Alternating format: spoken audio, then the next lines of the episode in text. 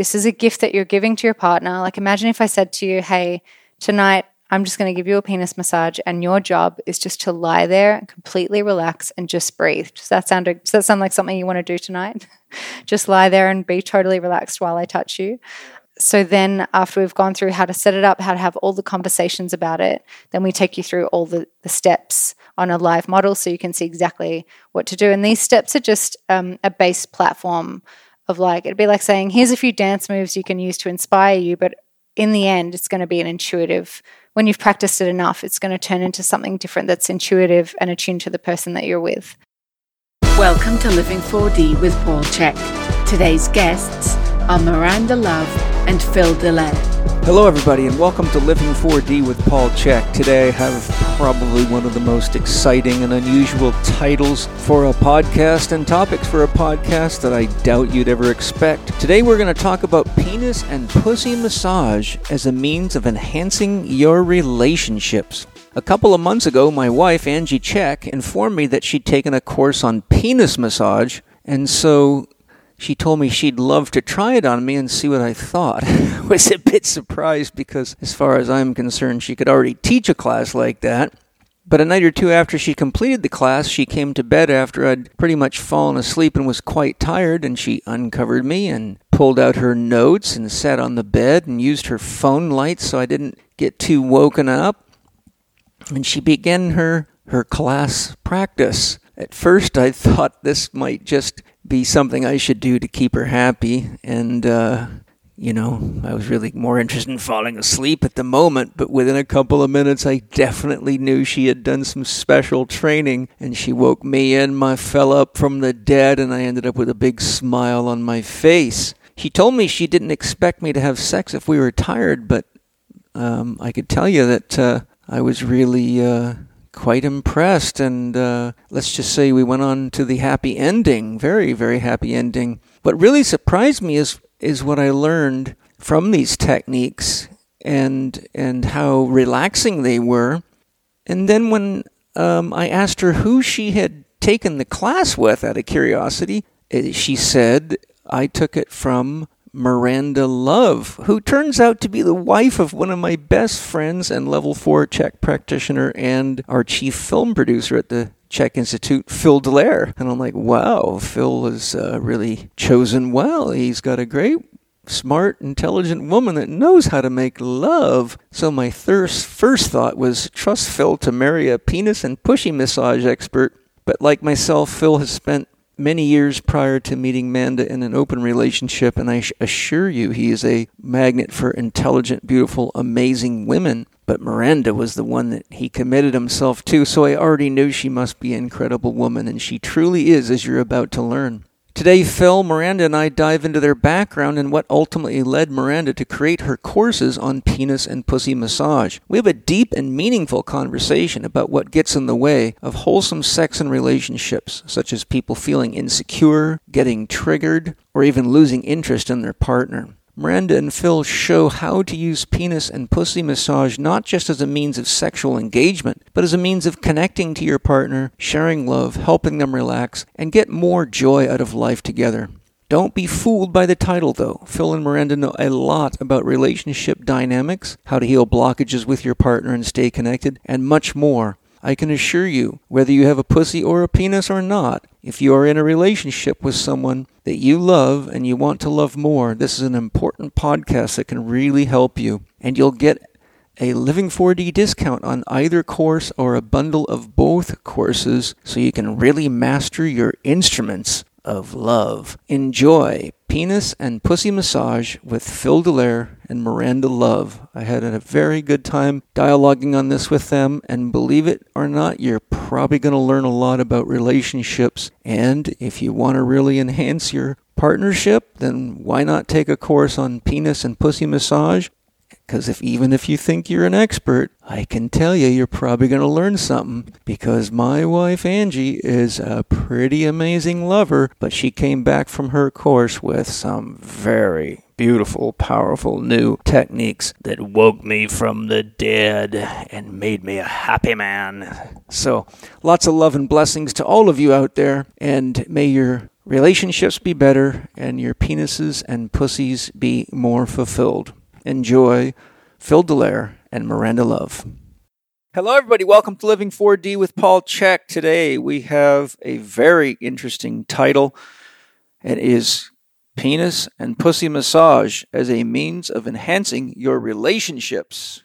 A whole great spirit. I like all of them penis massage, pussy massage, and relationships. And my guests today are Phil Delaire and Miranda Love. I will introduce them one at a time. Phil is a long time buddy of mine. And uh, Phil, how long we been together as buddies? January 2000 was when I took golf biomechanics with you and Shane back in Florida. Okay, 2000, 21 years. Wow. You're still good looking too. Thanks.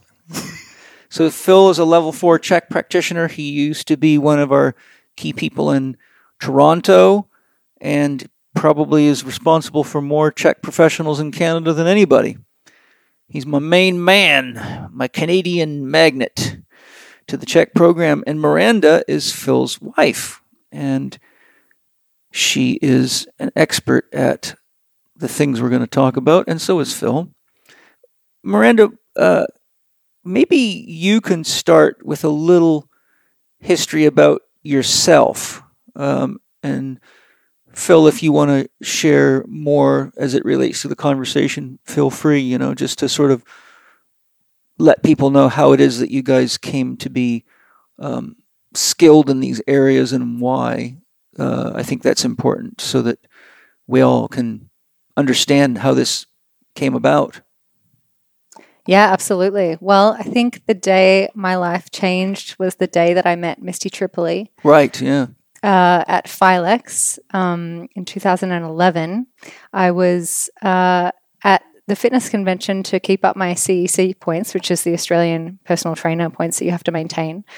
Um, and it led me in a completely different, it led me away from personal training actually into the world of groove and dance. And, uh, essentially living my bliss. Um, and these are the things that Misty teaches. Um, yeah. The main things being, you know, how to groove your life, which means you can't get it wrong. No one cares what you're doing as long as it feels good for you. It should be different to how everyone else is doing it and just have confidence with what your, you know, desires and your soul are telling you to do. Mm-hmm. She's very good at that.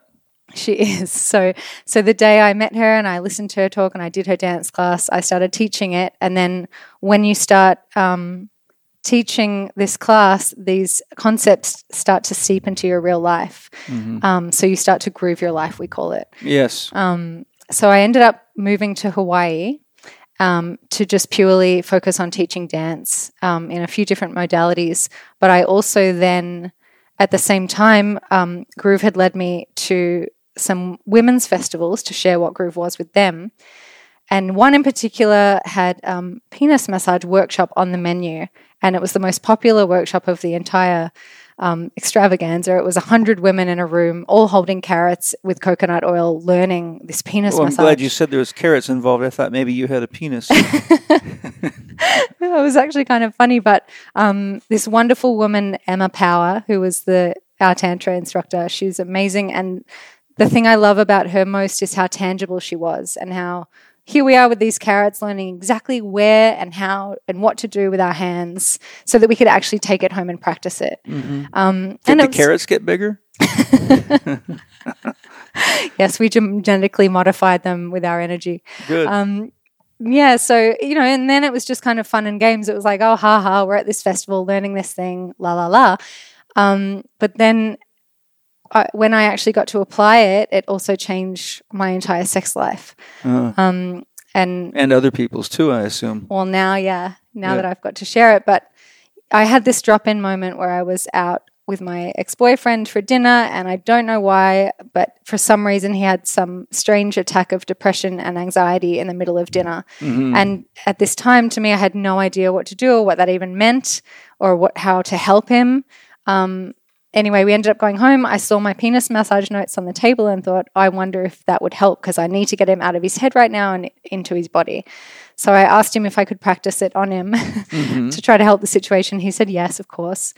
Um, and I, you know, I was nervous. I just had, I just did this one workshop. I had these notes with me. I was like, please close your eyes. I'm going to be reading my notes. I'm going to put this blindfold on you so you can't see because I'm just, you know, I'm just, this is my first time I'm going to practice on you.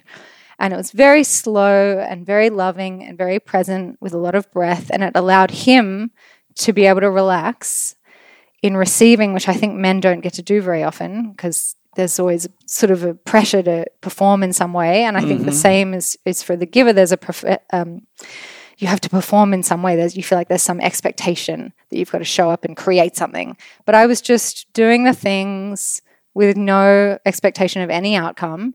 And I happened to get a big explosive outcome after about 20 minutes of calm and loving stroking, which I was not expecting. And just in that one moment, I just really thought, wow, all women should know that just that this exists as a form to offer someone love and pleasure, that it can be slow and soft and it doesn't have to be orgasm driven and you don't have to strain your bicep and your jaw you know trying to mm-hmm. go fast and hard and i and it was just that one drop in moment that made me want to share it with the world Yeah. What was your experience, Phil, when you first got a penis massage? it was the exact opposite of kind of my past sexual experiences where it's exactly what Miranda said about how it's goal driven. So you you know, you do everything to lead up to the orgasm. So it was the total opposite where I can be totally relaxed and that was just something totally new and refreshing. Well, you know, we, we found out a little bit ago because uh, when you started telling me, you know, about penis and pussy massage, it dawned on me that Angie had taken a course on penis. She didn't tell me there was pussy involved, but she said a penis massage class. Um, not that I would mind. Um, and so it turns out she took your class yes and I and I didn't know that until just a few like an hour ago. And um, it's funny that you're saying that you know when your boyfriend was going through this little crisis and you wanted to help him, you brought your notes because the first time Angie came in, she disappeared, went to the bathroom or something. She came walking into the bedroom and she had some papers in her hand. She goes, "Ignore the notes." she goes, "I just took this class and I just need my notes." So Yeah. uh, it's kind of cute, you know. It's like, oh, okay, there's a procedure involved. and you've had a lot of experience, you know, with um, your sex life. I imagine over the years, and I'm curious, how was it for you? Was did it offer you something new? well, it surprised me. Um, at first, I was a little put off because I thought, okay, what is this? You know, she needs notes. She's already masterful in bed. I'm like, so uh, I thought, I just was confused as to why she needed notes. But she said, don't worry, just relax. And if there's anything you don't like, just tell me what you do like. And so, you know, I, I know there that she's always got a positive outcome in mind. You know, in other words, it wasn't going to be something shitty or silly. I just knew that um, I just had to go for the ride and see where she was going to take See me. where it took you. So yeah, no, I, I, I thought it was interesting, and, and it, it was actually a much different experience than I thought it would be. Um, like you said, more relaxing Mhm. and really like a a good massage, but with more depth of connection to it is how I would say it, and and room for whatever happens, right? Instead of, um, how can I put it? In other words, it could have ended up in it leading to sex. I mean, you know, intercourse, or it could have just led us to us going to bed and cuddling, and I didn't feel like I was addicted to any outcome or expectation. I didn't. I didn't know what to expect, but I thought it was quite good, and I did say to her, since you reminded me, could you do that again tonight? she was happy to say yes. yeah, it's funny that a shoulder massage is completely normal, Mhm. but this very important part of our body, we haven't even thought of like, oh, how, how about we also give that some attention with a, a simple massage? Yeah, I, I say to women, in, in often in therapy where issues like this are coming up, I say, "Isn't it interesting? You'll let your husband go get a massage, and you're happy to have him feel good, as long as nobody touches the size of a, a dollar bill. Uh, You know, that one little dollar bill has to be completely avoided. Mm. But in reality, if you if you're happy for him to have pleasure, then why not let him have pleasure? or vice versa. You know, men are just as bad as men are worse than women. I think for territorialism. That's my experience. Mm. Men want to screw everybody, but they don't want anyone to touch their girlfriend. You know, so it's always uh, very consistently a, a, a double standard for for men, unfortunately. Yeah. And it is pleasure, but it's also relaxation. Like Mhm. for me to get my pussy gently and softly stroked, I am in the most happiest place in the world. And we just don't think of it to be used for that. Mm-hmm. Because it's always like, oh, we're here, something's expected, better get wet, better get it on, something's going to happen. Yeah, it's interesting because if you study bonobos and chimpanzees, they are very much into sexual pleasure for stress relief and for social bonding. Um, it's a it's almost like we forgot that part of our um, our our genetic de- um, evolution. Mm. Um, I've studied quite a bit on that, and it's it's very interesting to look at what experts on that say and how it relates to being human. But you can see that somehow along the way we got way too trapped in our heads, Yeah. and it doesn't enhance anything. Yeah, I think it brings back the playfulness. Because if I just said, hey, I'm just going to play around here for a while and experiment with some things and just tell me they feel good, and, you know, it may or may not lead to sex, it's not the point. I'm just going to, I just am curious genuinely about how I can play with you in this area and what feels good. And then all the pressure's taken off when and if you do turn it into intercourse, then it t- makes that more playful too because you've just introduced this language of, Well, you've had a great uh, foreplay component. That's one of the things too that I think is missing in a lot of people's relationships is foreplay. Um, I know my experience is women respond much more favorably with foreplay, but a lot of guys are wham bam, thank you, ma'am, and, and so they can't figure out why the girls don't get excited when they're horny because there there's no connection. It's just um, Copying what they see in porn. yeah, and it's mechanical, you know, it, and it's also often one sided. It's just like they got to get some pressure off, but Right. then the woman just feels like a receptacle as opposed to um, an, a genuine reciprocity happening, right? And I'm all for um, teaching men how to read women and how to read the signs and what to do. But what I'm actually curious from the men is when you get that overwhelming urge of like, I'm so horny right now, I'm on, I like just want to eat you up. How do you pull that down to go to go at the wom- the woman's pace if she needs longer? Well, for me personally, I don't feel good if I don't bring a woman to an orgasm so she feels equally pleasured. So, my personal way of relating with sexual intimacy in my life has always been I orient myself towards pleasuring her first, and then I worry or get interested in my pleasure. You know, like if a girl starts wanting to go down on me and give me a blowjob or something, I'm always worried if I ejaculate, I may not have enough spark in me to do it again, unless it's like the girl I've just met, or you know, I mean, there, there's been women that can give me five ejaculations, and and and then you know that's rare, but that kind of stuff usually happens when you're in the initial stages of intimacy, because for men, newness is a very important factor. That's one of the things that I tell women all the time.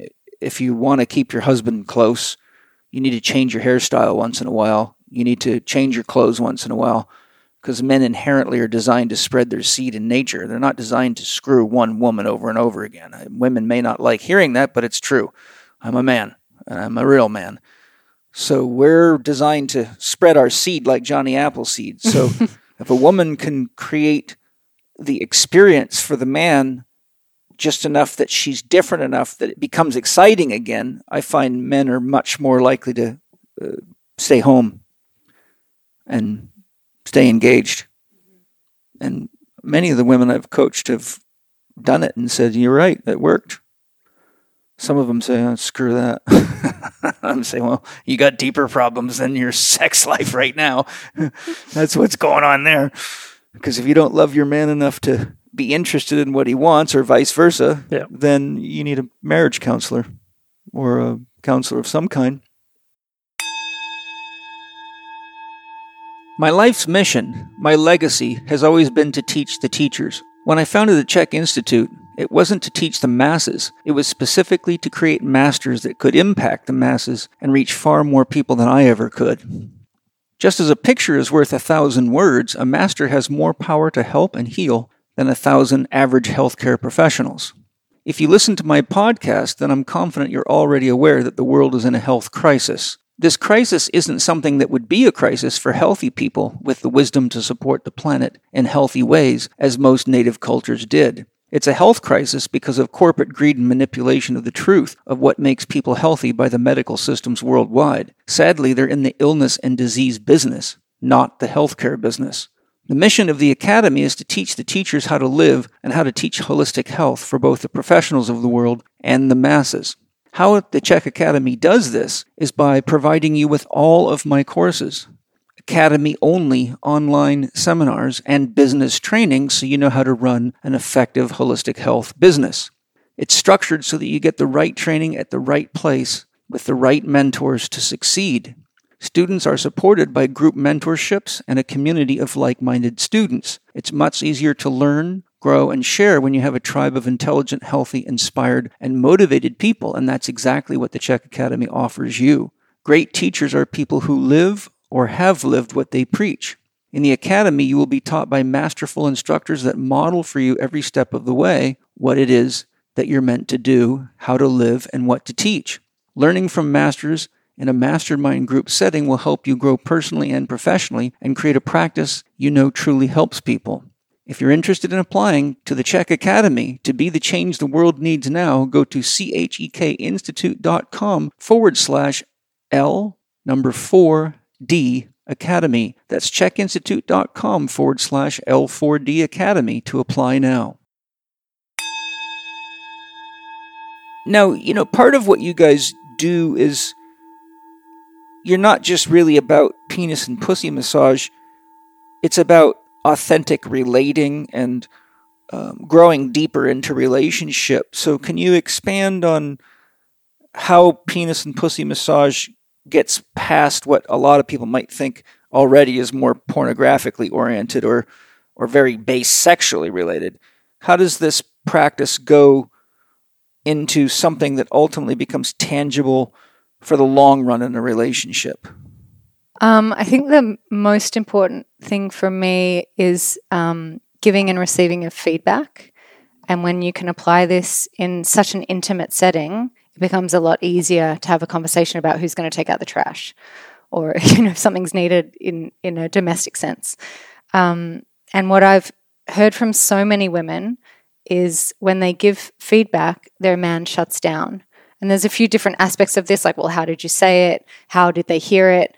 but um, essentially getting an understanding of each other's needs and then figuring out how to meet both needs with a win-win is what we're really interested in. And that's the conversation that almost needs to go on when performing these massages because they're as you said earlier they're all going to be different. Every person's going to be different. Your experience and your moves and what you share physically between each other is going to be different with every person. Mm-hmm. so when you first meet them yes sometimes you can get wrapped up in it and just becomes a neat little package where everything flows beautifully. And sometimes you need to have a conversation like, hey, I notice you're not circumcised. I've never been with a non circumcised penis. I need to know how this works. Like sometimes you just have to break it down. Mm-hmm. Um, so learning to have these conversations in these vulnerable places um, is really important. And I think it's one of the main things, specifically from the pussy one because it gives women a chance to speak up and men a chance to listen. Mm-hmm. Um, and that's just again one of the main things that I've got from women is that they're they don't feel safe to speak up. They feel like they're not being heard, and the men are just wanting them to speak up and tell them what they need. Mm-hmm. And then some of them are, are unable to hear it, and that happens when usually there's a trigger for themselves happening. Like if you're getting triggered by a woman telling you what she needs or wants in the bedroom, there's something going on for you, which Yeah. Goes into a whole other conversation of how do you deal with triggers. Yeah, well, I think that's an important one. You know, my experience as a therapist and as a human being is that a lot of the triggers end up originating outside of the bedroom or outside of the sexual intimacy and they come in there they, they're they're like skunk smell that won't get off. It could have been something that happened this morning or Yeah. Or two weeks ago or two years ago or you know whatever. So I'd like to hear what you guys have as a sort of a way of handling triggers positively so that it doesn't become a meltdown because triggers often just cause a meltdown and it's just like I mean I've had times in my life where something happened and I was really sexually excited and then I just lost my interest, you know. Maybe some kind of comment or you know maybe I was really tired and I wanted to sleep, but whoever I was having sex with was really horny, and I'm like, I'm too tired. I don't have enough in me to really engage right now. And then I go, well, so it might be a comment like, well, I didn't know you were such a shitty lover or something, you know, like, Mm. which they might have thought would get me excited in a competitive way, but Mm. say, well, if I'm a shitty lover, then you sure as fuck don't need my help, do you? so, how, what do you guys? What's your strategy for for dealing with triggers? Yeah. When the trigger hits me, it's it's total shutdown time. So um, being able to um, to ground myself is probably the biggest thing. How do you do that? Um, I usually take my socks off and actually put my feet on the earth, Okay, so you're really talking about Really grounding, physically not grounding, just the concept, but Yeah. actually grounding. grounding, and then that allows me to get connected with bigger concepts than just myself. Yeah. Um, What do you do if you're on the 14th floor? um, then I'll still take my socks off and put my feet on the ground, and I'll usually just sit. And then I automatically go to what the feeling is because the story in the trigger is the thing that gets my mind, and I think a lot of people um, wrapped in. So trying to identify the feeling that is and stopping that story Mm-hmm. is the biggest thing for me um, because my story will just get wrapped inside of itself and you know being a bit of a film person you know i'll create three acts within two seconds Mm. um, with a you know conflict point and everything so with the grounding it just allows me to stop and then go into the feeling and that's what i've learned uh, through the work that we've done together Mhm. um, and associating the feeling and then just sitting in the feeling One thing you can do, by the way, for people that are getting this needing to ground, but you're not able to get your feet on the ground because you're in a building, is just go to the bathroom and stand in the shower and turn the water on because the water going through the pipes is grounded to the earth. So if the water that's touching your feet is going down the sink, the drain, it's touching the ground pipe. So you're getting grounded by the water. So there's a little grounding tip, but you know the stories are are hard to shut off, and um, they sort of have a life of their own. Have you found that out? Yeah and that's what i mean being a film guy i just create more and more stories and uh, then I, I like Tara Brach who's a buddhist teacher she talks about second arrowing where the first arrow is the incident that hurts you and then you throw two or three or four more arrows towards your way like you know i've always done it wrong or you know i don't have any self-worth and that sort of stuff. So it's constant four or five arrows hitting you. So putting those stories to bed and just focusing on the feeling and then coming back with some compassion to your partner is the other side of it. Whereas i just get so trapped into my own little world there um, that it's tough to realize that i'm with another person and you know there's some consideration that should be should be made for her Yeah, and I think a little Byron Katie can help Y- too, yes. and and you know because stories are are like uh, perpetual motion machines. So um, my experience is trying to uh, shut it down doesn't work. It's like trying to shut your mind down when you're meditating. It, it just the act of shutting it down adds energy to it.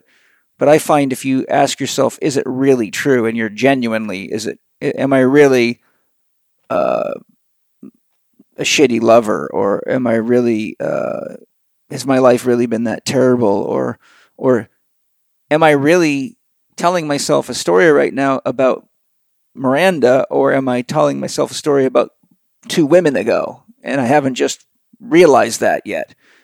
So I think really, if a person's not mature enough to really just ask themselves, is the story I'm telling myself true? And oftentimes you can't tell if the story's true until you ask whoever it's connected to. Is there more you want to add on that? Yeah, I want to touch on one um, main thing that happened or that happens a lot with couples, is blaming. Yeah. Um, so often in the early days when Phil was triggered, he would blame me. And I was so upset that he would blame me and think I had ill intentions that I couldn't be present for his trigger because I was on the defense immediately, trying to tell him it wasn't my fault or blah, blah, blah.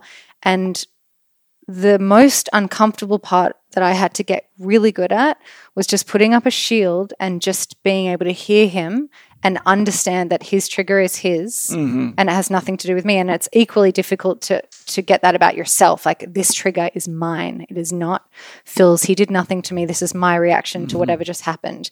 That is if you can do that then the rest of this what we want to share today is easy. But um I really felt so uncomfortable and had to hold back a number of times in training myself on how to do this when he was like, then you did this and I felt like this and da, da, da. And, and instead of going, oh gosh, I'm a horrible person and he thinks I'm awful, I just would be like, this is his. I just need to listen. This is his experience and I'm just going to observe it and, and I'm just going to take it in and hear it from his perspective. Yeah. There's two parts to this dealing with triggers between you is one is owning your own trigger and then two for the other person knowing that your partner's trigger is not about you. And then you really want to get good at having compassion for their feelings.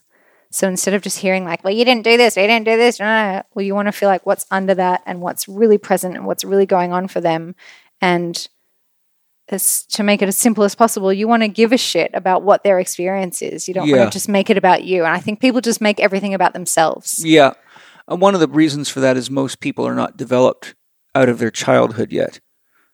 90% of the world population, according to analysis in psychology, have not evolved past the psychological development of a 12 year old. So we've got people flying jets and running corporations, and we already know we had one running our country uh, called Donald Trump that was still about 17. So uh, the point that I'm making is, is a lot of people um, haven't matured enough past not making it about themselves because they're a child is always I centric. Someone's got to feed the child. Someone's got to care for the child. Someone's got to protect the child. So when a person's still at the child level of psychological development, their consciousness hasn't reached the point of consideration of the other yet. So how would you address someone who is just I centric, self centric in a situation like that? Um, yeah, I think you've got to build a dialogue together before it happens or after it happens, if it happens again, where um, I think that's what we did initially is the other person had to help them identify that they're triggered right now with as much mm-hmm. love as possible. Yeah. Not like, well, you're, this is yours. You need to go figure it out. Be mm-hmm. like, I notice you're really feeling upset right now. Do you want to go, do you want to take a pause and go and do some grounding? And then that, after practicing that for a bit, it can grow into, hey, I'm triggered right. I'm noticing I'm triggered right now. I need to go take a pause. But it's helping each other almost like stop in this moment where someone is, you know, doing the thing where they're pointing a finger or their voice is raised or they're clearly upset and just almost like pressing pause on a remote and just stopping and going, hey, let's come back to this conversation when we can speak in conversational tone with love and compassion again. Which What is do you need to exactly do? what I teach in the three choices model. Whenever, when if you can't stay connected at the heart, you got to call a timeout and say, "Let's let this be until we can come back and stay connected at the heart, or we might damage our relationship." and it doesn't put more fuel to the fire, which is what happens a lot of the times if that pause doesn't happen. Yeah, Then it just keeps building and building, and then sometimes you say something that you realize you shouldn't have said. yeah, that could be the source of a trigger for many months Yeah. or years. Yeah, Yeah, so our, we've got to credit our therapist, Chris Miller, um, in Hawaii. He's absolutely amazing and, and taught us so much of this. It's just very funny because when we go into him with a story, well, he did this and then he said this. And, and he'll and Chris will say, "Was Phil triggered?" And I'll go, "Yeah." And blah blah blah. And then Chris will say, "Well, why were you engaging with him at all if he was triggered?" And then mm-hmm. I've got nothing. so I just got really good at being like, "Oh, you're triggered. Must not engage. Let's pause." Yeah. Now, I, I don't want to jump ahead, but you've opened the door to something very important. Well, how I deal with that is using nonviolent communication. So let's say Phil was triggered at me or you were triggered at me, I could simply say, What is it that you're really wanting, feeling, or needing right now? Yeah. Because that gets to the real issue, right? If a person isn't asked what their authentic want, feeling, or need is, then they never express it. So the other person never knows what's wrong. It's just like there's a storm going on, and then the other person will get triggered because then their own story comes up. And so they start assuming why that person's upset. And that leads to two stories conflicting with each other. Uh, and so you have information about that we'll, we'll get into shortly. Hi, everybody. I'm super excited to announce that one of my favorite companies in the world, Bioptimizers, has a brand new amazing product called Blood Sugar Breakthrough. And boy, is that needed. Wade, I wanted you to come on and tell us how your new product works. Well, basically, we've combined a wide variety of products that help manage blood sugar and help dispose glucose into your muscle tissues as opposed into your fat tissues. And basically, by improving your insulin sensitivity and depositing sugar in a way that enhances your health, you will be able to have better workouts, better lean body mass gains, get leaner more easy and have that more steady blood sugar rate without the rises and dips which is associated with, you know, blood sugar poor management. That's excellent. What's the discount for Living 4D listeners and where do they get it? Well, if you go to bloodsugarbreakthrough.health slash living 4D and put in Paul 10, you'll get a 10% discount. And if it doesn't impress you better than any other blood sugar product you've ever tried, you get 100% of your money back. Hey, that's a no risk purchase for an amazing product. And believe me, my track record with Bioptimizer's products is 100% satisfaction. Never had anybody complain to me, and I highly doubt you will. But I'd love to hear your feedback. Thank you, Wade. I'm excited about the new product. And for a limited time, Bioptimizers is also giving away free bottles of their best selling products, P3OM and Masszymes, with select purchases. You know, when it comes to sex, men, not all of you, of course, but a lot of them, because I don't want everyone to get triggered. Tell me what your Pause- wants, feelings, and needs are if you're getting triggered. Um, men have a tendency to not inquire about what it is that pleasures a woman. They tend to have more urgency about them and more, uh, often more mechanical, unless they're a little bit more mature as a male or more experienced sexually. And um, sometimes men don't want to tell women, they expect them to know. But I found my experience is that women can get frustrated with a man who doesn't just automatically know what they want. Uh, I've seen that happen many times, and I've dealt with many couples that have that trouble. Um, what are your comments regarding uh, the importance of feedback, or because a lot of this stuff comes right in the beginning? Like if a woman's not feeling like she's being handled in a way that's pleasurable to her, she might go through the experience just to get it over, but it won't lead to bonding. It won't lead to um, resolution of the trigger for her. It'll just be more likely what I see is they just get less and less sexually inspired, and it becomes more and more of a chore to have sex with her partner, and usually done just to shut him up, as opposed to really wanting to have healthy, nurturing sex. Um, what are your thoughts on these concepts? Yeah, so I in my experience and what I've heard from other women is that men do feel like they are supposed to know what they're doing. And it's not common to for me it's very common to have a conversation if I'm with someone for the first time. I will break it down. I'll be like, "Right, this is the first time we've been together. I need to know what you like. It, just tell me, does this feel good? Does this feel good? What about this compared to this?" And I'll I'll just interrogate them so that I can get an understanding so then I can go off and play with all of the things that I've just learned. But this isn't common to my knowledge um, and what you said about women just you know trying to get it over with or you know people thinking and visualizing other things just so that they can have an orgasm just so it, there's just a lack of sex to me or intercourse or connection should be two people who are being present with each other. Yeah, and being so present that there's no technique or anything needed because you're just in a flow and conversation doesn't need to happen. That's the end game.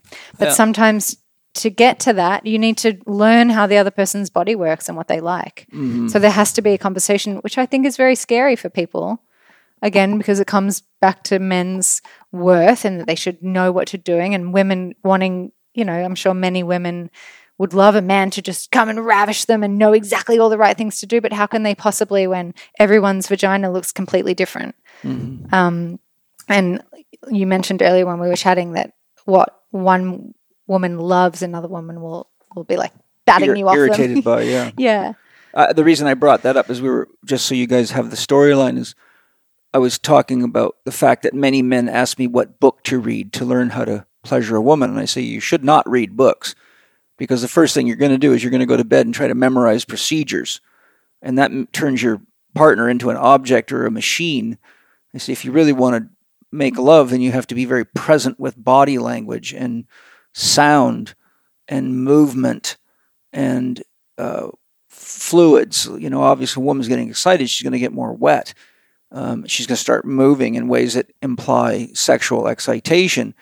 Um, what, what do you think it is the big issue with not wanting to tell somebody? I mean, if a woman asks me what pleasures me, I think freaking awesome, man.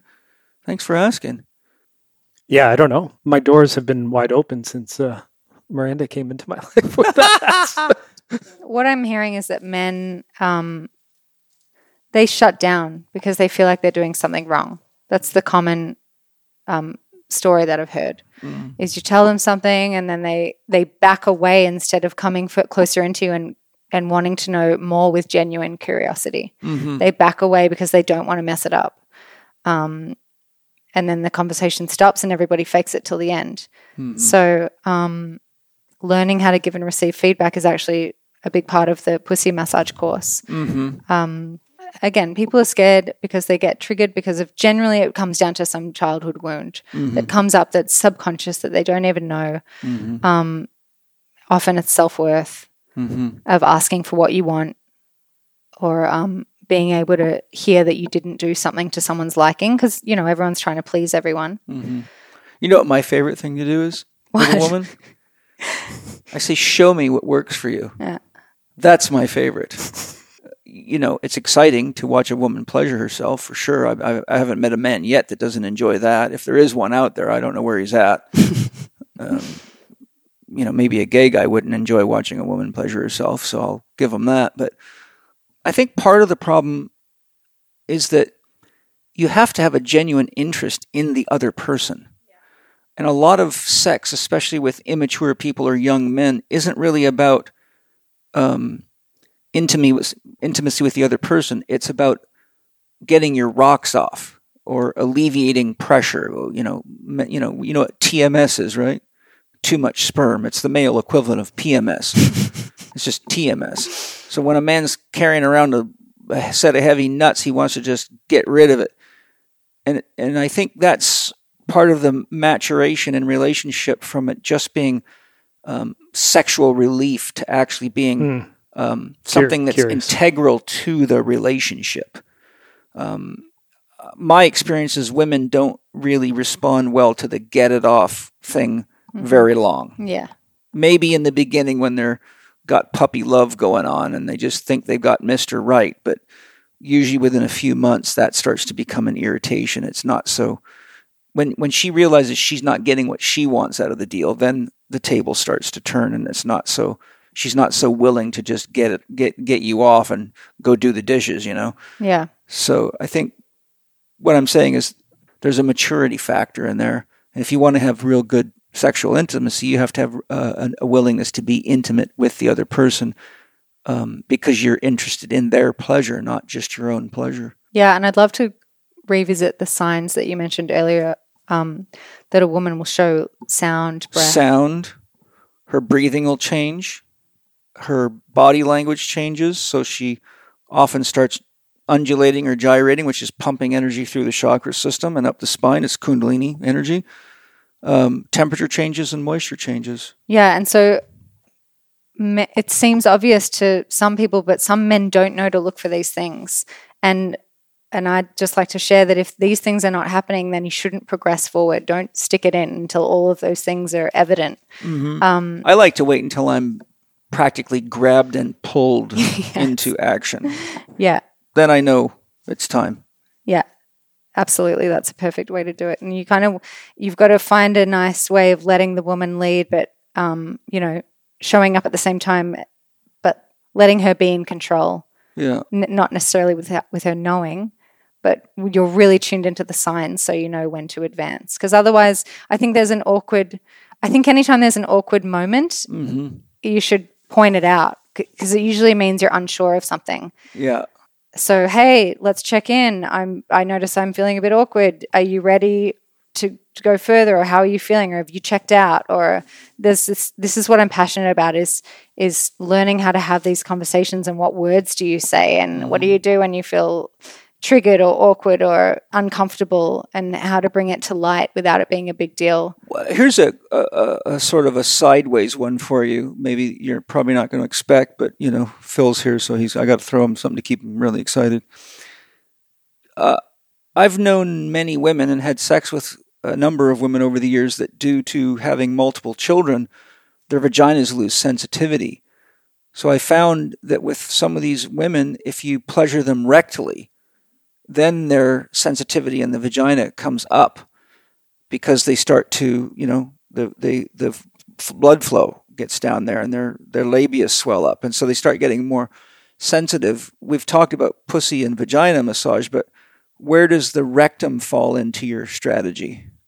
We don't touch on it in the penis and pussy massage, but it's definitely a thing and I think it's it's a very personal thing that some people are open to and some people aren't. Mm-hmm.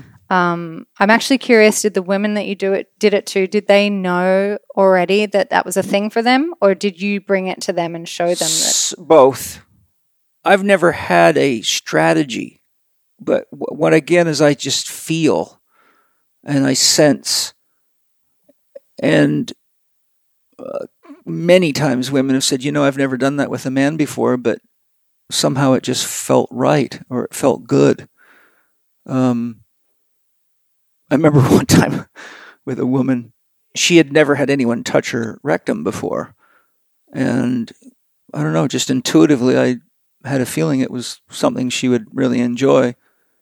And afterwards, eh, she actually had a vaginal and a rectal orgasm Mm. without me touching her vagina. And this girl was a Christian girl, and she was um, quite confused afterwards.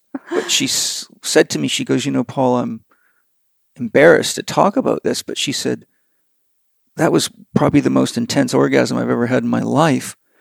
And she goes, I can't believe how it happened. And she goes, I'm feeling insecure because if I ever told anybody about that, especially anybody in you know my circles being Christian, that would not go over well. But she goes, How do I deal with that? And I said to her, How did it work? And she said, Incredibly well. I said, What else needs to be said then? I said, if, if I said, You like love, don't you? And she said, Yes. And I said, Well, so does God. That's why you're having a good time. but I was just curious because you know the the the whole issue of the rectum or anal sex has got such a taboo, and that's largely religious stuff that gets in the way. But what I've found from counseling a lot of people is that's a superficial um, smokescreen. Like people will say in casual conversation, "Oh, I would never do that," but when it comes right down to it, a lot of them love it oh, yeah.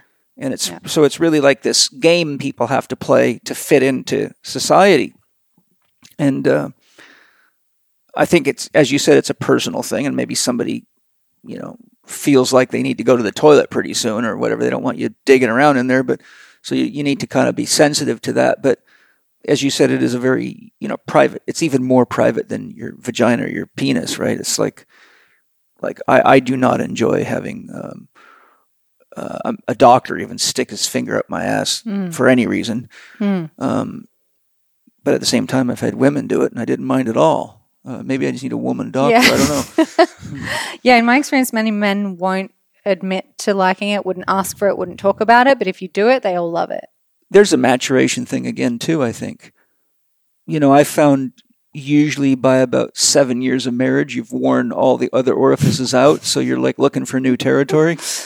And so I found coaching countless people that that doesn't really come into their intimate relationships, usually tell them relationships more mature and they've already, you know, been through every fluid and, and Mm. got kids and they've, you know, s- Not at all. they know each other's smells and they you know in other words it's you're past the the initial stages and you're like oh, screw it let's have fun do something different so Yeah. uh, because you hardly ever i mean i've never seen a class on rectal massage Yeah, there's prostate massage, definitely. prostate yes but yeah. but that's more medical Well, or pleasurable. yes it is but you got to go through the rectum to get there Well, I mean, that kind of would be the first step to prostate massage. Like you would massage around Yeah. the rectum. Mhm. Um, yeah, it's the same thing with pussy and the penis. We spend half of the time actually doing full body massage and then honing in and, and spending time around the area, not touching anything at all. And actually, that's my favorite part is before you've even got to the good bit, uh, is is the warming up around it because that area is so neglected most of the time because again we don't know it's a thing to like Yeah. oh you can play with the labia for half an hour and there's so many different things you could do with it and they all Mhm. feel amazing hmm Did you know that Cymbiotika means harmony? And you're really likely to enjoy my podcast with Shervine Jaffaria, the founder of Cymbiotika. Cymbiotika is an amazing company that makes excellent products to aid healing, enhance longevity, and improve performance at all levels of your being, from your spiritual practices to your athletic endeavors.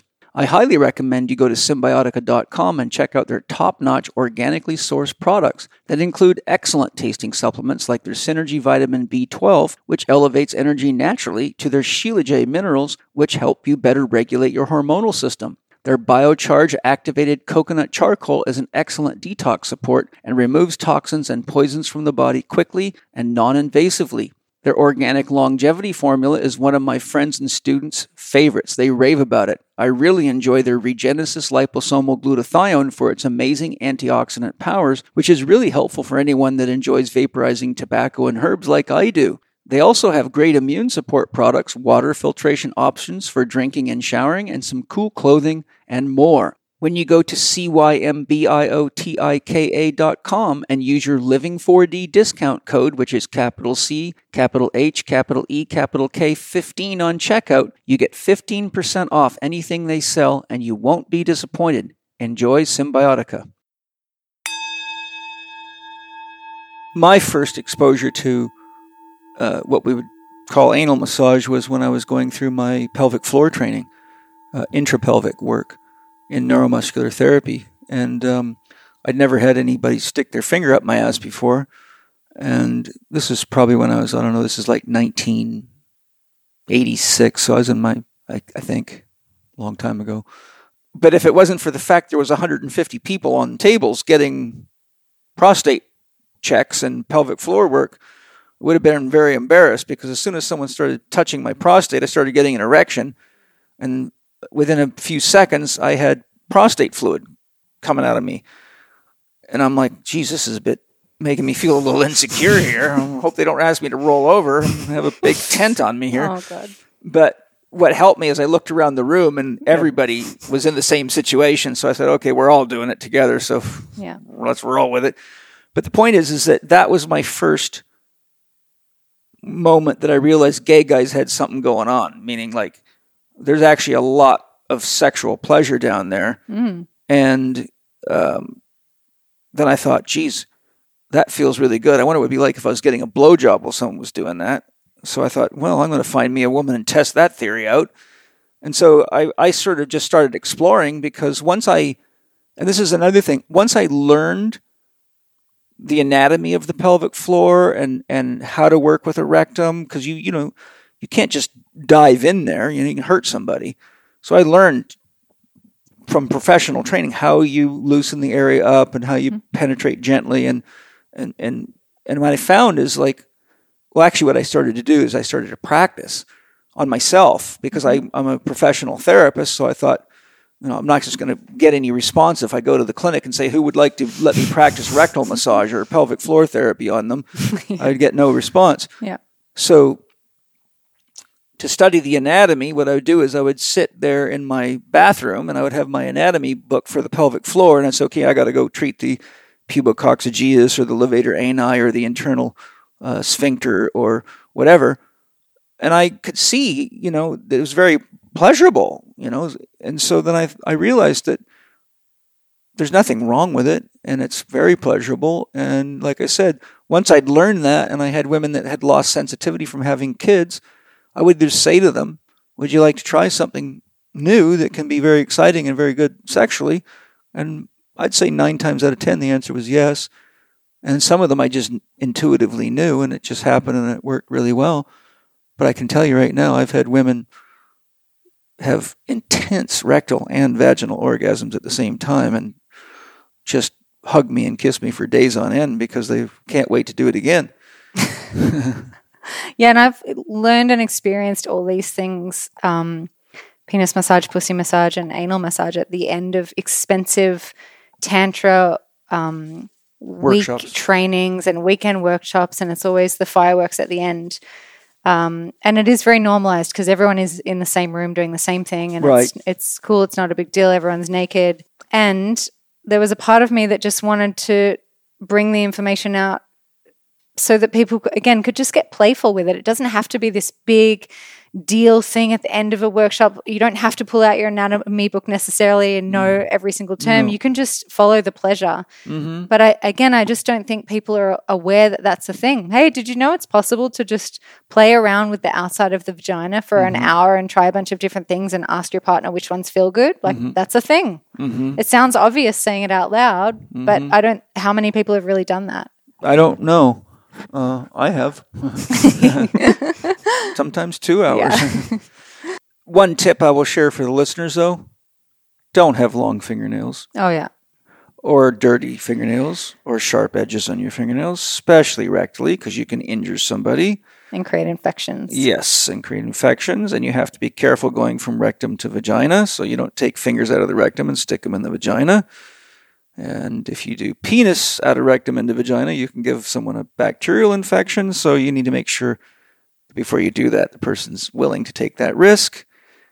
And people have to feel clean down there. Um, I don't think anybody wants a dirty bum played with. So there are things to think about. I mean, if you're going to if you know you want to have good sex, you got to clean up and get ready for it. And it has to be, I think it has to be celebratory. It has to be special. It can't just be a, I don't know how, what's the word? Uh, you know, it's, you can jump in bed with someone after working out or hiking and typical sexual intercourse. It's not a big deal if a woman's all sweaty down there or a guy's all sweaty. But when you start playing with rectums, you got to be clean and it needs to be more sacred is the word I would say. You don't you don't want to turn it into a mechanical session. It needs to be sacred. Yeah. And I think a really nice, tangible way for people who might be thinking, oh, this sounds good. I want to play, but uh, oh, I don't really know what to do. Um, one is watch the penis and pussy massage lecture, but the, Yes, the yeah. other one would be And Angie Angie said it's very good. So oh, that's good. Thank you. Yeah. Um, no, the other one is one of my favorite games, um, just called Bossy Massage. And for five minutes, I can ask you to do whatever I want as long as you're willing. Yeah. I can say, and you might just start with something simple like a hand or a shoulder. Like, okay, can you can you rub my shoulders with your thumbs? Okay, not like this, but like this. Okay, but now a little bit softer and on purpose and almost comically, you try to be as bossy as you can just to get this, just to lighten the mood and me asking for what I want yeah. and the person's like playing your little servant role, like just for fun, like, yes, of course, yep, thank you for your feedback, of course, and like really, really wanting to pleasure you. Um, Five star hotel service. Yeah. And then you can translate that to your genitals. And so if you're unsure on what to do on someone else, you can play this game and they can tell you, like, oh, can you rub me like this? Oh, that feels amazing. Okay, now could you do it like this? And then you can start to get a sense of what they prefer, how they prefer to be touched. Mhm. I think also too, people change. Uh, not every like, let's say Phil finds the magic formula for you, but if your mood changes or your body changes, maybe you've um, are recovering from back pain or you know any number of things. I think that the openness and the exploration has to stay consistent. because my experience is that people can change quite a bit from day to day. Yeah, and I think that can be so frustrating for men because men want to get it right. They want to please you. They want to show up and give you what you want. And when you've trained them a certain way and then tomorrow it doesn't work, Yeah. how frustrating is that? Yeah. So, yeah, as you said again, having this openness to follow what's present and what's alive and be curious and interested in it and want to delve into it rather than be afraid of it like, oh, I don't know what's coming. I don't know what to do. I don't know how she what she's going to want today or what he feels like today. And be get really good at checking in. hmm Um, and that's one of our things that we cover is how to have a conversation about fears, boundaries, and desires. hmm And it's you That's know a good one. yeah, it can be kind of, uh, it can feel a bit staged. Like, okay, what's your fears, boundaries, and desires? But if you can do it from the heart, it's such a good check in. Like, hey, I'm really scared that you're going to stick your finger up my ass and maybe some poo will come out, or I'm really worried that I'm not going to get a hard on, or I'm, and it, it, having this conversation and about what your boundaries are, really, Mhm. I'm so excited for this, but I don't, I really don't want you to touch this area, or, Mhm. I, one of the things I've done in my life is just said, "Is there anything you don't like?" So I know now, Yeah. not to do that. yeah, And most common answer I get is no. yeah. Fire away, big boy. And then the other one is desires. And I think a lot of fun first date conversations or surface level conversations are, oh, what's your sexual fantasy? Tell me. Mm-hmm. But no one's really like, can you t- just tell me how you prefer your left labia to be stroked? Do you know, like- there's a difference from left to right? yes, there can be. You have a, Absolutely. You have a picky vagina. no, uh, it's not just teasing. me. I'm just teasing. I'm just kidding. But, uh, you know, I just want to normalize these types of conversations for people. Yeah, I think it's important. It's it's sad that it's it's sad that we have to have this conversation. you know, isn't it? Yeah, I mean it. It felt funny coming on here because this is really obvious to some people, but for the people who it's not obvious for, I really feel for them, and I really wanted to voice it for them so that they can have somewhere they can rely on to Yeah. get this information. I hate to say it. Uh, I mentioned it in our previous conversation before the podcast, but you know, I can tell you that nine times out of ten, all this inhibition and fear comes right from religious programming, and especially Christian puritanical. You know, all that stuff just gets really in the way of good sex unless you, because as soon as you start going out of the constraints, then you know you're you're hanging out with the devil. So that triggers off all sorts of other shit for people. So um, I think people have to remember that the devil is God's chief angel. You And with I your evil laugh.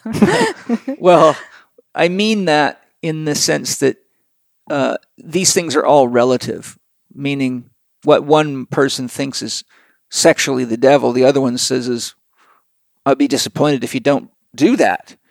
So it's all like a head game, you Yeah. know? And look, there's 33,000 branches of Christianity, so they're confused as hell. So which devil is it? And which God is it? Hi, everybody. You know, people from around the world are constantly asking me where they can find organic foods and supplements that are actually organic, not just some fake impersonation, which is sadly so common in the marketplace today. My most common suggestion is go to Organifi.com. That's O R G A N I F I.com, where you can find a wide range of excellent nutritious products made from certified organic source materials. Organifi has superfood drinks that actually taste great, unlike most, immune support products, excellent high quality protein powders, digestive support, joint support, liver support, green juice, hormonal support, and menstrual ease nutrition formulated by a team of female herbologists for women, and more. My family and I, and a significant number of my clients and friends and students from around the world use and love Organifi products because they're nutritious, taste great, and unlike many products, you actually get what you pay for. Hallelujah. I love Organifi's high values and high quality products, and they're excellent for athletes, children, and the whole family. There's no better investment than investing in your own health and well being. And when it comes to investing in my health and the health of my family, I go to Organifi.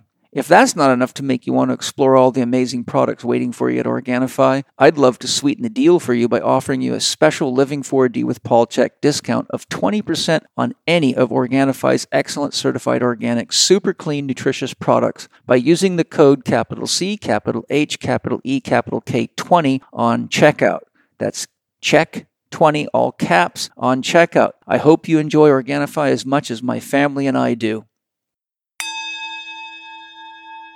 When I started um, having multiple partner relationships, which is after my first marriage, I I just felt monogamy was just like a, a trap for me. I didn't I felt it was unnatural for me not to be able to share sexual intimacy with someone that I felt an intimate connection to.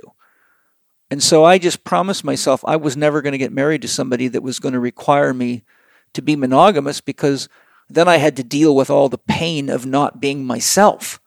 Yeah, and this is something we wanted to touch on that we've you know, we came up between us with this is this thing that your feelings are sacred no matter what they are. Whatever you're feeling or desire or and feelings and desires are sacred. Yeah. And if you try to block someone else's desires, it's just going to end badly because Yeah. you're blocking them from being themselves. And so to to learn to have these open conversations and the languaging around them so that you can respect where someone else is at and have it go both ways. Like, hey, I really want to be able to sleep with other people. Oh, hey, that makes me feel really um, scared. Yeah. And to be able to navigate that and find a, a situation that will work for both people to feel safe. Yeah. I'm not sure that th- this is common knowledge for people and how to have these conversations. Yeah, you know, uh, for myself, first when when I when Penny and I knew we wanted to spend the rest of our life together, I said to her, I said, I I don't think I can do monogamy. I don't want to get married to you and then and then be have to disappoint you or wish I wasn't married.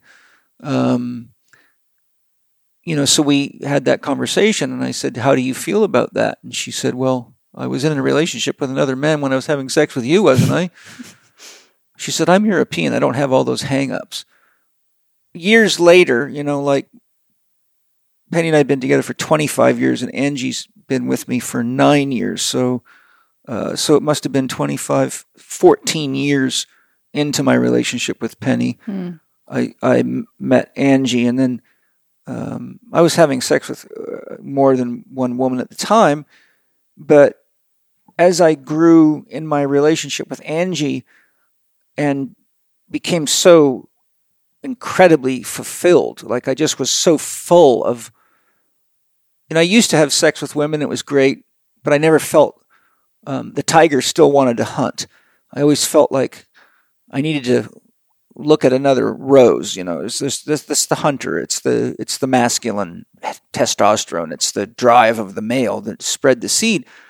But with Angie, I became more and more so completely fulfilled that I lost my need to go looking elsewhere.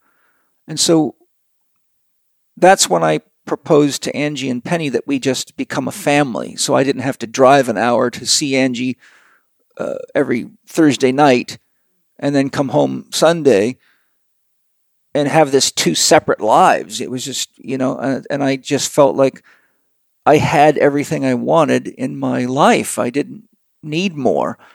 And so Penny was like I told you she, earlier. She she's like, "Are you sure you want to do that?" You know, she's like, "You like beautiful women, and you have some beautiful women. What what are you going to do without them?" And I said, "I just feel satiated, and I don't I don't need more." The point I'm leading to is that what we agreed upon is that because we did a marriage ceremony, so we like really committed to each other. I said, okay, so uh, what are we going to do if one of us wants to have sex with somebody else? So the agreement was is that we bring it home and we talk about it, but the general consensus was is okay, well, if I can join in too. So like if I want to bring a woman home and, and Angie wants to join in, then that's acceptable. But if I'm doing it on the side and keeping it secret, that's a great way to ruin a relationship.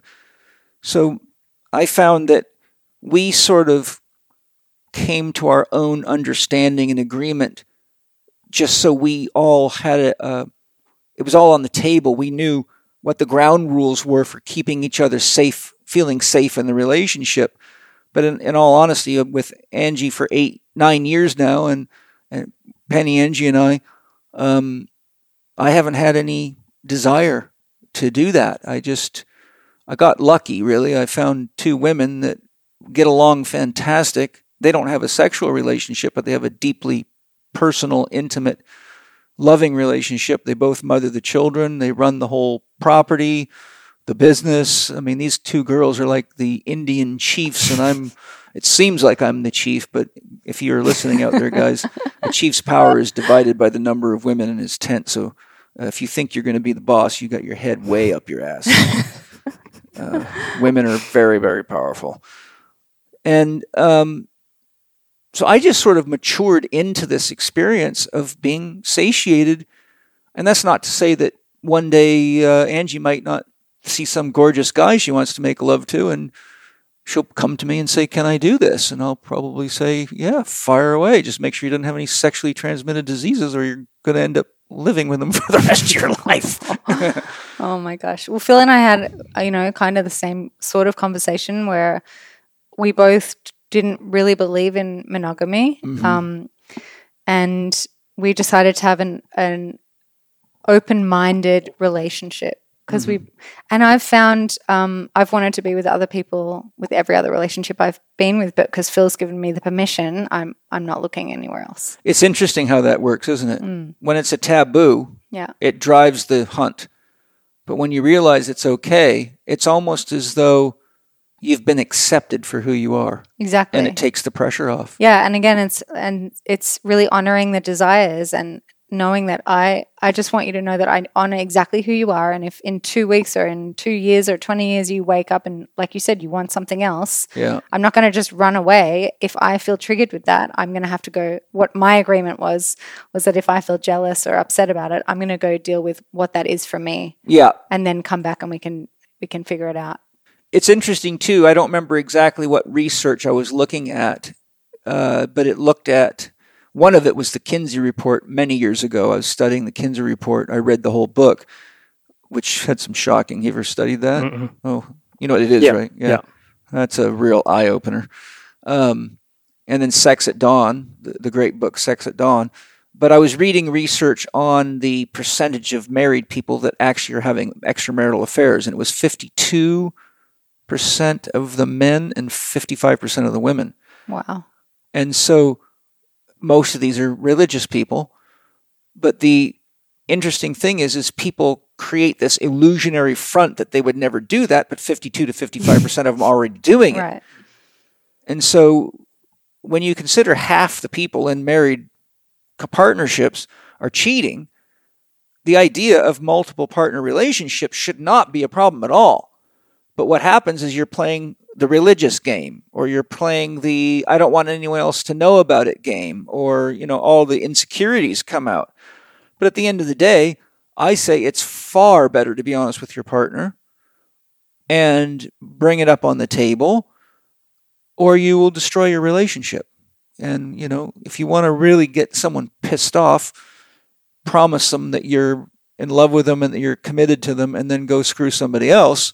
And uh, I got news for you not even God will come to your rescue. Yeah.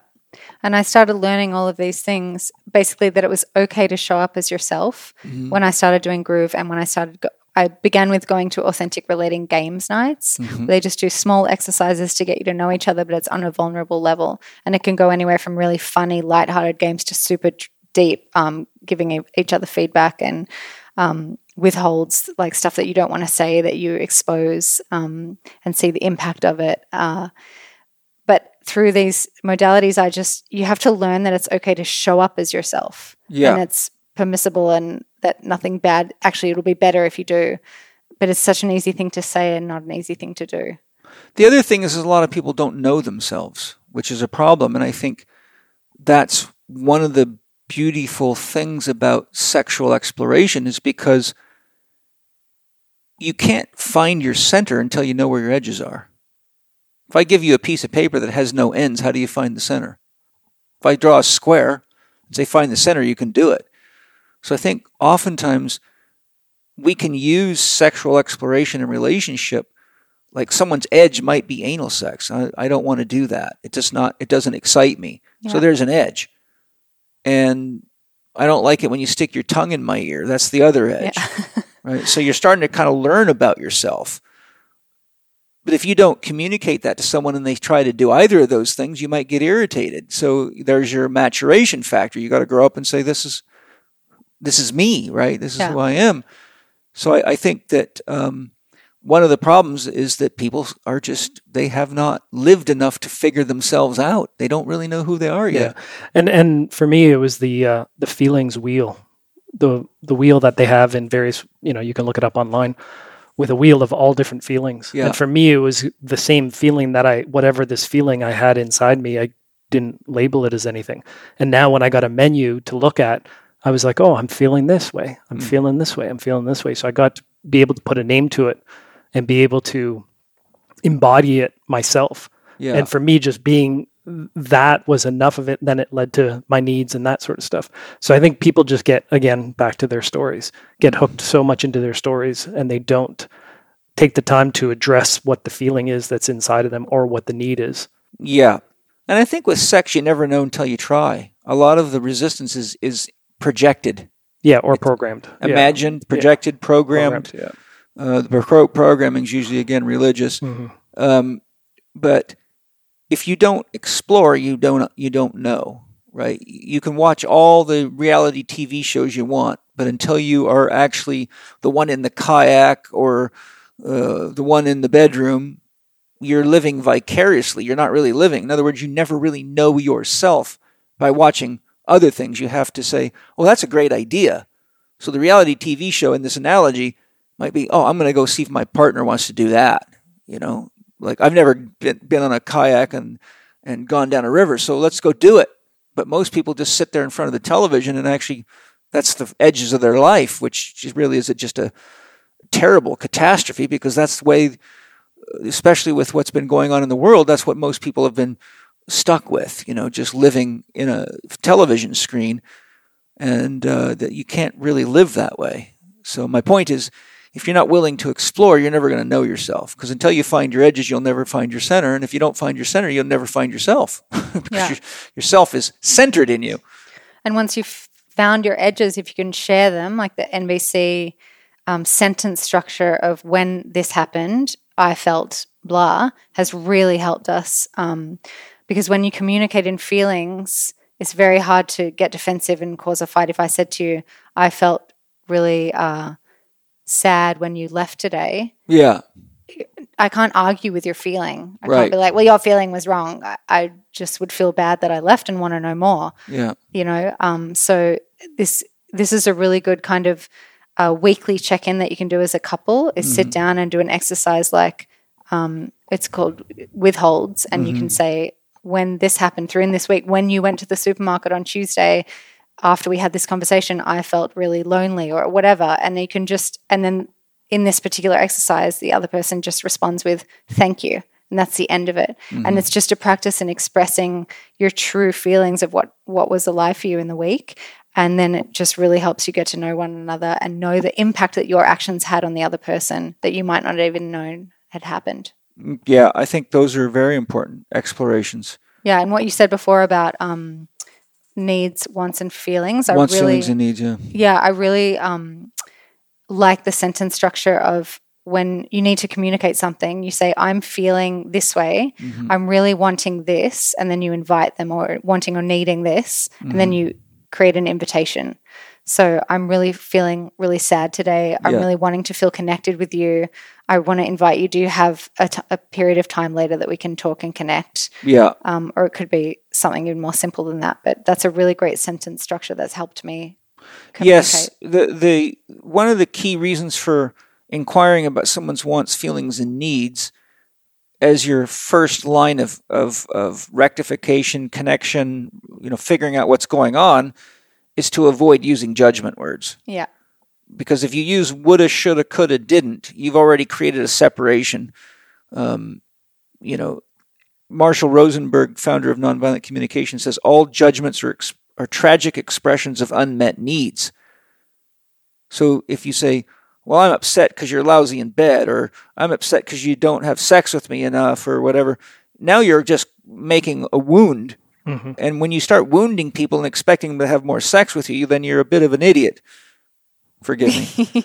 uh, because Yeah. you're not going to get it. Yeah. Uh, and it'll, if you do, it'll lead to a pathology. Yeah. If you're getting sex out of threatening or judging or hurting people, that's not healthy sex. That's somebody that's got such low self esteem, they don't know what to do with, with themselves other than be your slave. And that, that never leads to healthy things. So the secret is really, in all relationships, is avoid judgment words. Anything that points a finger at somebody or uh, puts the onus of the challenge in the relationship on them without your involvement. Right. It's like, Anything that involves the word you, when you Mhm. did this, like um, this was your fault or you, blah, blah, blah. Yeah. If you can keep the statements to I statements. Again, Yes. another tangible thing that really was a bit of a mind freeze for me. I was like, oh, how can I word this and take full responsibility? This feels really gritty and uncomfortable. uh-huh. Let me figure this out so I can take full responsibility for what I'm feeling. I think one of the key things is you have to have a genuine interest in the relationship. If your interest is only in yourself, then you're not ready for a relationship. There is no I and we. So you if you're not ready for a relationship, then you need to be conscious not to engage a person in a sexual uh, commitment that is relationship oriented. In other words, if you're just sport sexing and you don't like the sex, then go get another hooker kind of thing. You know, go somewhere else to someone else that you know you, you want to do that with. But if you're in a relationship, there's tomorrow.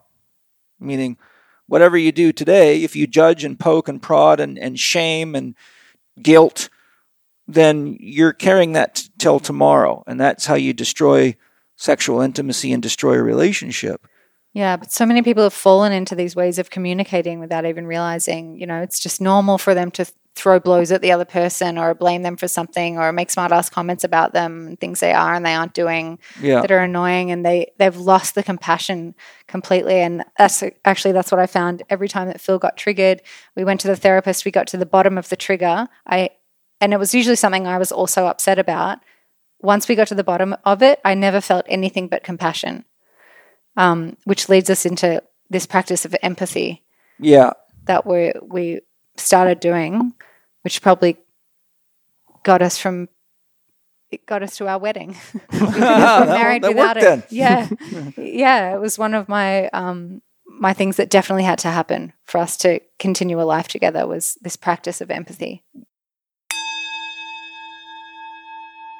Hi, everybody. I'm sure you've all heard of the benefits of bone broth, but I bet you don't know about bone broth protein powder.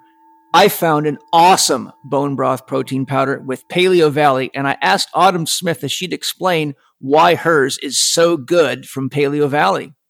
Well, like you said, collagen is basically the fountain of youth, and most of us are not getting enough of it in our diet because maybe we don't have time to simmer bones on a regular basis. And so we created our powder to make getting the benefits of collagen for your joint health, for your gut health, for your mental health really, really simple. And we sourced it from 100% grass fed and grass finished bones. So it is a beef bone broth protein powder that you can literally put in everything. It's tasteless. I add it to my son's smoothies. I put it into his desserts. You can even put it in soup and get all the benefits of collagen without all of the time and energy and investment. So all you have to do to check it out is go to our website at paleovalley.com. That's P A L E O V A L L E Y.com. And you can use the code CHEK15. That's lowercase c h e k 15 at checkout. And I hope your family loves it. I know you'll love it. Keep your body healthy, keep your kids healthy, and let's make the world a better place with Paleo Valley. Enjoy. We were, I wrote a question down which we've kind of touched on. It was uh, feelings and triggers are often two sides of the same coin. Uh, how do you address the feeling side of the coin? So we've talked a bit about that. Is there more you want to add to that?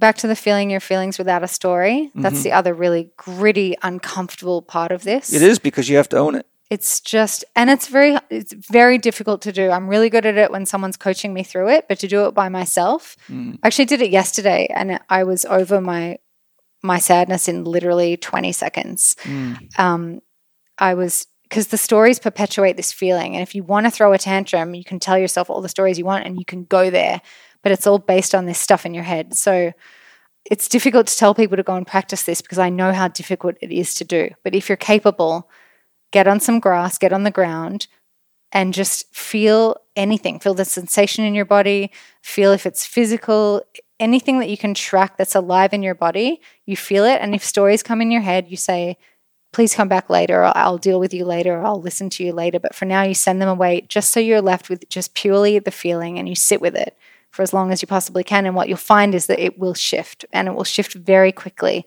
if you're able to do that. And then once you've shifted that initial, like, whoa, that you're going through, then it's possible to actually have a conversation with your partner about what just happened.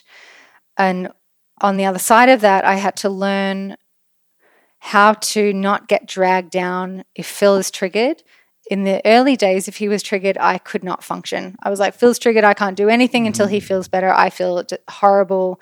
This is awful. I'm just going to wait. I'm going to sit here and wait. And I can't do anything productive until he feels better. Mm-hmm. And I learned over time to separate myself from that, know that it's his. He, it's his work to do.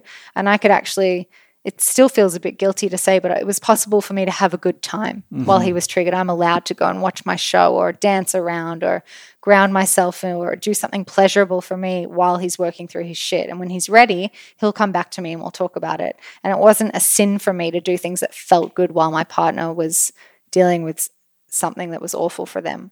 One of the things that I've found helpful with triggers, uh, which I think I learned from nonviolent communication, but if somebody let's say Angie wants to have sex or Penny or whatever, or even if they want me to take the garbage out, but uh, or anything. If I feel triggered, I found this very helpful. I say, "Is there a way you can say that from your heart, so it's easier for me to stay connected to you right now?" Oh, that's nice. Can you say that again? Is is there a, a way you can say that from your heart, so it's easier for me to stay connected to you right now? Yeah, that's beautiful because most trigger comments are coming from their head, not the heart. Hearts don't trigger people, not with any intention, anyhow. There's no malice from the heart. So I found that if I myself am about to say something that I know might trigger somebody, or Penny or Angie in particular, or even one of my kids, if I can say, How do I say this from my heart so that it doesn't create disconnection? Because once you get disconnection, you basically lose flow and it disrupts the rhythm. So you find yourself dealing with chaos, internal turmoil, both in you and in them, and it's not productive on really any level except degrading the relationship. So I found that very helpful. And, and earlier, you know, before we did the started the recording, I, I asked you how do you differentiate feelings from emotions. And um, did you have comments on that? I wanted to hear your breakdown of that because I was super curious. Well, in Jungian psychology, feel you know, there's four four uh, facets to consciousness, or four modes of consciousness in Jungian psychology: thinking, feeling, sensation, and intuition. Mm-hmm. Feelings in Jungian psychology, which is very thorough, are based on values. So, for example, if you're standing in line at the grocery store and you've been standing in line for 10 minutes, and someone just jumps right in front of you when it's your turn to go to the cash register, you're going to get pissed off. You're going to be triggered. But the reason you're triggered is because in our culture, it is our value to stand in line and wait your turn. But if it's an Asian person doing that in China, whoever gets on the train first is the winner. So you just go like hell and jam in. and nobody gets upset because that's what everybody does because it's a different value system. Right. If someone cuts you off on the, on the street, you might get pissed off because we don't think that's um, fits our our ethics of driving, right? Emotions are really the flow of energy.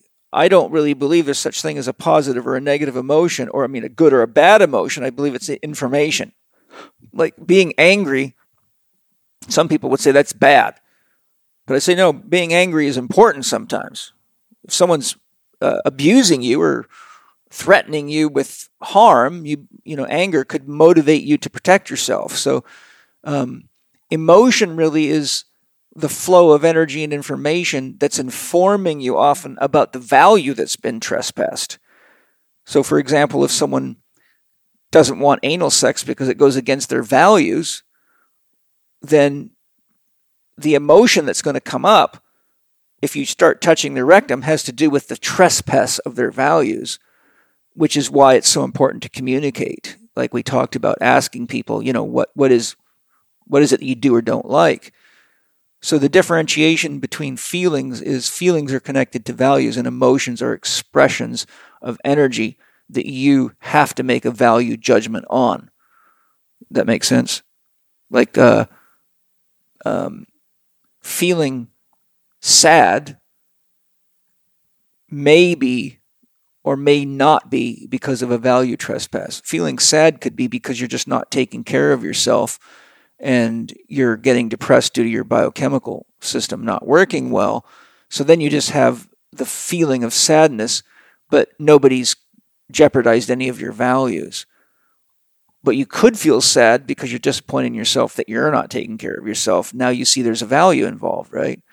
So the distinction there is, is emotions are um, expressions that may or may not be related to values, but they're not values.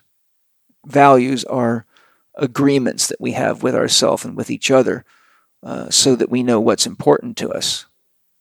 And that's the other side of the feelings wheel that Phil Phil mentioned earlier. There's also a needs wheel. So once you've identified what you're feeling, if you're yeah. unable to put it into words, you can look at the needs and and just be like, what am I needing? Am I needing, you know, like recognition? Am I needing understanding? Am I needing compassion? Am I needing so other, the other part of working your way through your own trigger is grounding, feeling the feelings without a story, and then figuring out what your need is, and then communicating it to your partner. Yeah. So we've covered it quite a bit already I'll just reiterate, as we all know here, that dropping the story is not an easy thing to do. So my tip there was, is it really true? Mm. And if you cannot verify it is true yourself, then then it's a good idea to investigate where it's coming up. And it's like we talked about, it's usually on some kind of programming that's in the unconscious that it's just playing itself out like a, a ghost in the machine, you know, just shadow complexes or things like that. Did you want to give us a little overview of the penis and vagina? Because those are separate courses, they're not the same course.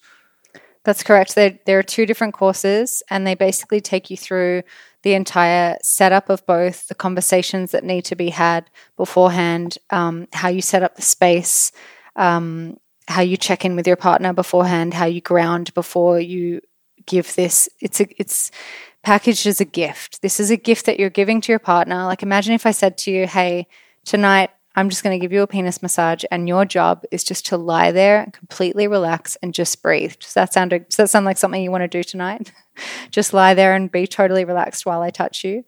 So then, after we've gone through how to set it up, how to have all the conversations about it, then we take you through all the, the steps on a live model, so you can see exactly what to do. And these steps are just um, a base platform of like it'd be like saying here's a few dance moves you can use to inspire you but in the end it's going to be an intuitive when you've practiced it enough it's going to turn into something different that's intuitive and attuned to the person that you're with. Mm-hmm. um, but here's a somewhere that you can start to figure out exactly how this works. Things that you never would have thought of doing with your hands before. When the first time i saw it i was like oh i didn't even know that yeah that was a thing. How interesting and they're so yeah. beautiful and pleasurable. So yeah and the the pussy massage again is a lot about communication um, mm-hmm. because women need to feel safe to give feedback and and for men to take the feedback, which is the other point of it. Females need to feel safe to give feedback, and you're right. Men yep. need to be able to take the feedback without it feeling like a criticism. Yeah. Yeah, and also open the conversation for women so women don't have to be feel like they're always you know, like, oh, could you do that? Actually, can you? And like bossing the men around and yeah. telling them what to do. If the man opens up the conversation for them, that is such a gift for us. To be like, hey, I really love your feedback on this. How does this yeah. feel? Do you prefer this? Okay, just wanted to check in. Great. And then it's really nice for me when I give feedback if the man says thank you after it. Like, mm. like it tells me that they really want it. They really honor it. They really hear it, mm-hmm. and they're not it it makes me feel safe to give them further feedback. Like I've tried to make it as absolutely tangible as I can. I'm a big fan of getting to the point quickly. So, mm-hmm. um, yeah, once we've broken down all the introduction stuff, it's really just a video and an explanation of all the different ways you can do it, all the different moves, and then how to end. And then it's also um, presented in a way where you can use it. Honestly, you can just use it to get someone off if you want, but it goes all the way to having this really sacred experience that's long and really beautiful and a gift for them that is just um, a one way transaction where I'm just going to give you this gift. Your job is to receive. Mhm. I just really want to give it to you from the heart. Yeah. And we're not going to have sex after it. It's totally isolated because I just want you to be able to lie there and enjoy and receive this love touch from me. Yeah. Um, so you can use the information in these videos in any capacity that you want, and there's no judgment on it. Again, I didn't want people to have to go and do these expensive courses to figure out that, hey, you can play with your partner's genitals in these different ways. But there is a scope for people who want to take it further to learn how to separate um, orgasm from ejaculation or have multiple orgasms uh, if you want to go there. Otherwise, it can just be as tangible as learning different ways to touch your partner that you didn't know existed. hmm Um, it's at let's get real.love. That's the website. Oh, Let's good. Yeah, I was going to ask you. Let's get real. Dot love. Yeah. Because let's just get real. Yeah. well, I think it's been a great conversation. Um, unfortunately, these kinds of conversations don't happen very often. I mean, most conversations like this on radio shows and podcasts are usually about how kinky can you be or stupid can you get or you know but uh, we're dealing with the real issues of intimacy and relationship and i think uh, hopefully those of you listening uh, got some good tips because I don't personally know of anyone that, that has escaped the reality of this in their life. I never know anyone that hasn't gone through these challenges in a relationship, um, meaning finding your edges, figuring out what turns your partner on and what doesn't, um, learning how to deal with your triggers, learning how to shut off your story, ask yourself, is it really true? What are your wants, feelings, and needs? Uh, you know, how can I how can I pleasure you more? Maybe yesterday it was great, but was there something you'd like to try different today? Or, you know, I think it's a uh, it's a adult proposition, right? To to really care enough about your partner and about yourself. I mean, you see, if I I have to care enough about myself to want to have a healthy relationship, because if I don't care about myself, then I'm not likely to care about you.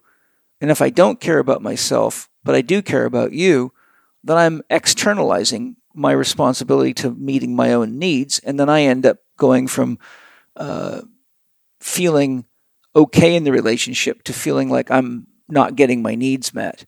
So I think it always has to be, there has to be a reciprocity in all of this stuff and uh, a real willingness to, to grow together, or it just becomes just um, really a sort of a soft porn, really. Yeah. You know, as I said, Angie told me the course was very good, and I know the results of her taking the course were very good, um, and will certainly continue to be.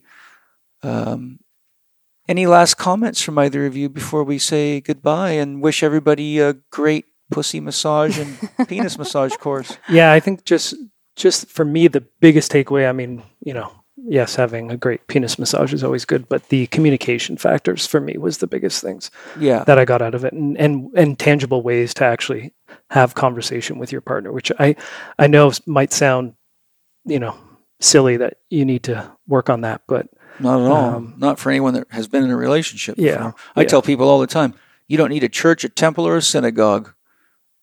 A relationship will give you everything you need to grow spiritually and find God. Yeah. In fact, we'll do a lot better without the buildings and putting more effort into reading our lovers and not reading books that confuse the hell out of people. So, what a great conversation. Yeah. Thank you for Thank hosting you. us. It's glad to know I have friends that are so well pleasured. and the other thing, too, that I would state in closing is that everything we've talked about applies not just to the bedroom or to sex, but to life. Triggers apply to life. Communication applies to life. Being interested in your partner needs applies to life. Finding your edges applies to life. And what a pleasurable way to learn it. I I can't think of a better way. Sign me up. Uh, Cool. Thanks. All right, you guys, lots of love. Hope you enjoyed the podcast with Phil Delaire and Miranda Love. And um, go explore, take the course. The, a lot of you know who Angie is, my wife, and she's highly intelligent, very amazing woman. And she would not tell me it was really good and want to try it on me if it wasn't really good. And I would already tell you it's really good because Phil is a level four CHEK practitioner who spent 20 years with me and he would not bring me something that was not really good and he wouldn't marry a woman that wasn't excellent. so thanks for listening. Thank you for sharing. And thank you to all my sponsors for supporting the podcast and for making such beautiful products and being so concerned about nature that you make your companies sustainable. And thanks for all of you for every purchase you make from the sponsors because it supports the podcast with a little commission to help me find great guests like Phil and Miranda. So I will see you next time. Remember my rule if you love the podcast, tell everybody. If you don't, it's our secret. Love you. Thank you for listening to Living 4D with Paul Chek and today's guests, Miranda Love and Phil Delaire. You can find them on TikTok at let's get real.love and on Instagram at let's underscore get underscore real underscore love. Visit their website, let's get real.love for 15% off their penis and pussy massage courses using the code CHEK15. That's C H E K, all lowercase, the numbers 1 5, check 15. Follow Paul Chek on Instagram at paul.chek, on Twitter at Paul Chek, or on his YouTube podcast channel, youtube.com forward slash living4D with Paul Chek. Watch more on Paul's blog at paulcheksblog.com and get your free subscription to CHEK videos and more at the CHEK Institute's new media site, chekiva.com. Remember, you can read the show notes and find links to the resources mentioned in this episode at chekinstitute.com forward slash podcast.